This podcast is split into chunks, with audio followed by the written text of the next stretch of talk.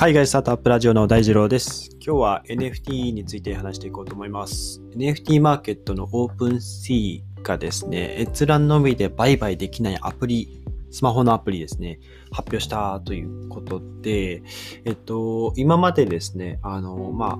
あ、暗号資産、いわゆる、まあ、イーサリアムとかって暗号、えー、仮想通貨で、えっ、と、NFT ですね、あの、デジタルアートとかを買えるマーケットプレイスだと OpenSea で、あの、まあ、実際に NFT 購入する場合は、まあ、ブラウザ上で買う必要があったということで、まあ、これアプリ化、スマホアプリ化されるということで、あのスマホアプリではまあ売買できるようになったんじゃないかと思いきや、あの売買はできなくて、閲覧と検索だけができるアプリが、ね、発表されたというお話でございます。まあ、なぜ売買ができないかというところを、まず最初にお話しすると、えっと、まあ、アプリストアですね。Google、Apple と Google のアプリストア、えっと、iOS アプリと、えー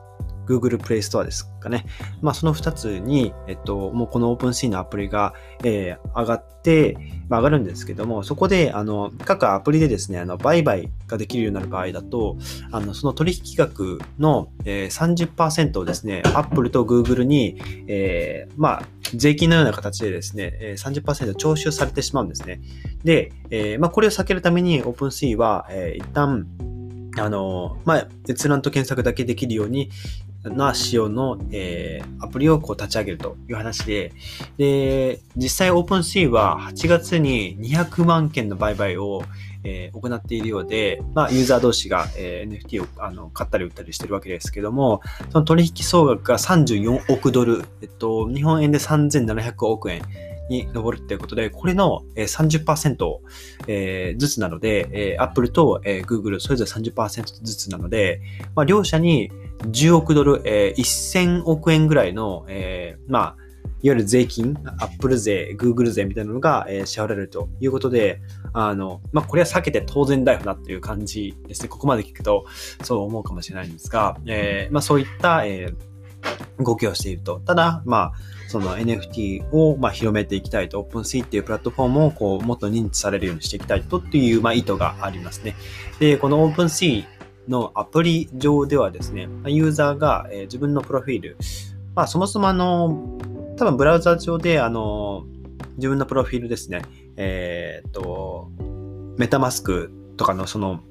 自分のこうウォレットを作って先に作っておいて、それでこう接続して自分のプロフィールを一旦作っておいてから、えー、アプリをまあダウンロードしていただいた方が、えー、スムーズかなと思います。で、このプロフィールに接続すると、アプリ上でですね、プロフィール接続すると、NFT の、えー、まあ、閲覧と、えー、まあ、検索した NFT のお気に入り登録、検索とフィルタリング、あとはまあコレクションとアイテムの統計統計の情報を見ることができますと。で、アプリ内で、まあ、特定の NFT を、えー、見ると、その NFT をアプリ外で共有する、まあ、共有ボタンもみたいなのが出てくるので、まあ、Twitter とか Instagram とかで、えー、共有できると。で、あの、同じくですね、NFT、ああの、NFT のマーケットプレイス、まあ、ライバルのラディブルっていう、えマーケットプレイスもですね、1ヶ月ほど前に実はモバイルアプリをリリースしています。ただですね、あの、オープンシーのアプリと同じように、えー、ラリブルのアプリでも NFT の閲覧のみが可能で、売買とかトレードは、えー、できないという仕様になっていますね。で、今後売買が、えー、このスマホアプリでできるようになるのかっていう質問に関しては、オープンシーは回答をしていないということらしいです。はい。で、まあ、このアプリが発表されたのは、オープンシーの幹部の方がですね、あの、まあ、インサイダー情報に基づいた NFT のその取引を、まあ、していたっていう、まあ、告発されたっていう、まあ、事件があったんですけども、まあ、その数日後のことだったようで、オープンシーは、えー、9月14日のブログで、この従業員がその後に、えー、まあ、辞職、まあ、退職したっていうことをあの明らかに、えー、しているということらしいです。はい。で、あと、まあ、この NFT 界隈でですね、あの、また新しい動きとしては、えー、まあ、NFT を購入するとき、アップロードするときですね、えー、まあ、イーサリアムのガス代、要は手数料がめっちゃ高いということで、まあ、これを、まあ、これがあるからこそ、まあ、成長が阻まれているというまあ、声がいろんなこうエンジニアというか NFT 会話でありますと。で、まあ、その、オープンシーラリブルでその基盤となっている、まあ、イーサリアムですね。まあ、これを、あの、別の、えー、まあ、暗号資産、まあ、ブロックチェーンを使ってできないかっていう、あの、ネットワーク自体の大型のアップデートが、えー、まあ、予定されてるみたいですね。あのポリゴンっていうですね、あのイーサリアムの次にまあ人気なあのブロックチェーンであるポリゴンっていうのがあるらしいんですけど、まあ、それを、えー、まあ、それにこう適用するような形でアップデートしていくと。で、まあ、ポリゴンと、えっ、ー、と、まあ、組んでいくことによって、オープンシーはその、ブロックチェーン上の、その、まあ、クリエイターとか、あとバイヤーとかセラーの、まあ、ガス代をですね、あの、まあ、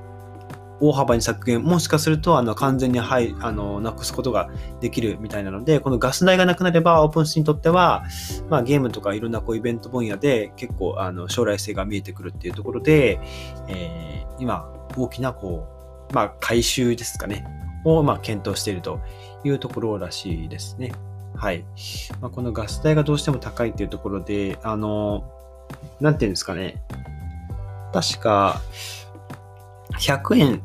あの、イーサリアムのガス代がどれぐらい高いかというと、100円送金するのに、まあ、1万円ぐらいかかるとか、だいたいそれぐらいの感覚ですね。で、あの、高いんですよ。なので、まあ、これがあるせいで、まあ、各 NFT が、えー、販売しづらいという状況になっています。はい。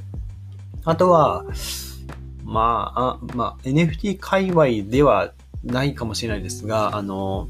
ペイパルあるじゃないですか。あの、オンライン決済の、ペイパルですね。アメリカのペイパルっていう会社が暗号資産を使って、まあ、精算できる機能を、まあ、立ち上げたりとか、 Checkout with Crypto っていう、まあ、機能を立ち上げたりしていてですね、あの、まあ、暗号資産マーケットへの、こう、まあ、一つの投資ですよね、をペイパルがしていってるということで、まあ、この、ペイパルによると、あの、暗号資産を持つ、こう、まあ、アメリカだけですけど、アメリカのユーザーは、まあ、数百万人いらっしゃって、まあ、その事業者との取引で、えー、まあ、暗号資産を使って、まあ、これからいろんな、こう、まあ、生産が、えー、お金の精算ができるようになるということで、あの、まあ、この、プラこの新機能を使って、えー、2900万人規模の、えー、オンライン事業者に、えー、まあ、ネットワークをどんどんどんどん拡大していくと。いうところで、あの、いろ、いろんな決済の方法を、えー、組み込んでいってるという動きがありますね。はい。まあ、このペイパルが、えっと、こういうオープンシーとかラリブとかで使えるようになるかっていうと、まあ、そうではないかなと思います。まあ、両者で、あの、なんていうんですかね、まあ、互換性があるとかは、あの、一切お話は出てないと思うので、まあ、あくまでその NFT 以外のその暗号資産の、まあ、こう、まあ、送金のやり取りとかをする際に、えー、ペイパルが、まあ、新しい機能を追加したというところですね。はい。で、まあのそうですね。この暗号資産の話が出るたびに、あの僕もいつも思うのが、その、最近その、発展、いわゆる発展途上国で、あのまあ、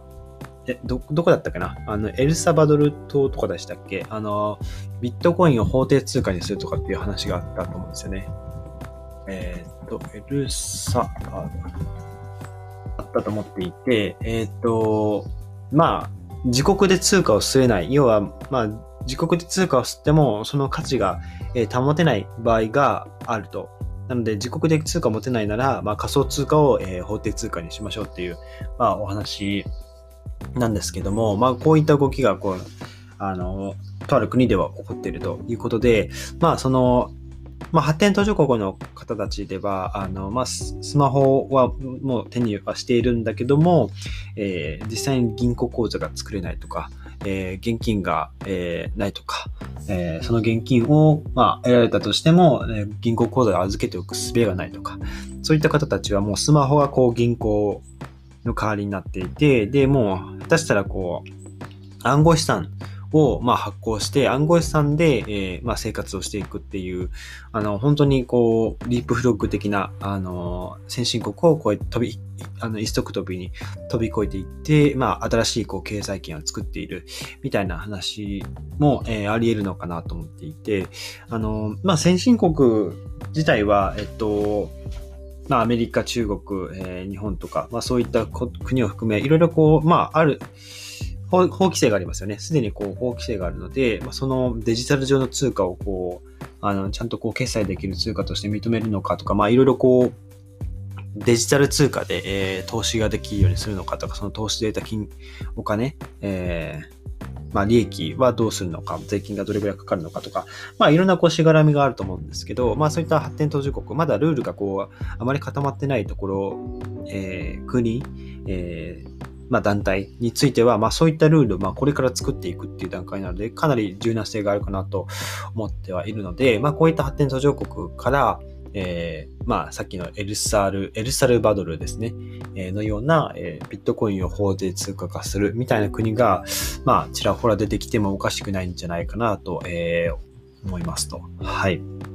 いうことで、まだまだ可能性はありつつも、まあその価値ですね。やっぱボラティリティが高い。要はその法鉄、えっ、と、ビットコインとかの価値がこう上がったり下がったりっていう、まあその振れ幅が激しいじゃないですか。日本円もそのアメリカのドル、US ドルと比べて、その、まあ価値がこう、日本円の価値、や要は日本円の100円で、えー、アメリカの1ドルと交換できるのか、アメリカの50ドルとしか交換できないのかっていう、まあ、その日本円の価値がこう、世界の中でぐぐらぐらぐらぐら揺らいでたら、それ価値、あの、お金として使えないですよね。はい。まあ、その価値、まあ、その国に、まあ、こう、信頼価値が、保たれているのかどうかで、まあ、その、自国、その国の通貨の価値っていうのは決まっているかと思うので、そこがまだ、えー、仮想通貨は揺らいでいるというところですね。はい。まあ、ビットコインは2100万枚しか発行されないっていう話も、えー、ありますし、で、ビットコインはまあ、最近また500ドルぐらいに復活してきていますよね。なので、えー、まあ、上がったり下がったり、えー、ありましたけども、一時期600ドルぐらいに上がったけど、また250とか300ぐらいまで下がって、また500まで復活してきたっていうところで、あの、いろいろこう、著名人のこう、なんていうんですかね、えー、テスラのイーロン・マスクがこうビットコインとつぶやいただけで、えーまあ、ビットコインを皆さん買い始めるとか、あの、まあ、要はテスラがビットコインを使って何かこう新しいサービスを、えー、展開しようとするとか、あの、一時期、えっ、ー、と、テスラの車ですね、え、ビットコイン仮想通貨で買えるようにしましたとか、まあそういった影響で、えー、仮想通貨の値段っていうのはこう劇的に変わってくるので、あの、まあ、なんていうんですかね、まあ、仮想通貨は投機、投資ではなくて投機の対象なので、あの、まあ、買うときはくれぐれも、あの、自己判断でやっていきましょうっていう、まあ、最後のお話ですね。はい。ということで、えー、最後脱線しちゃったんですけども、あの、NFT マーケットの、えー、OpenSea が、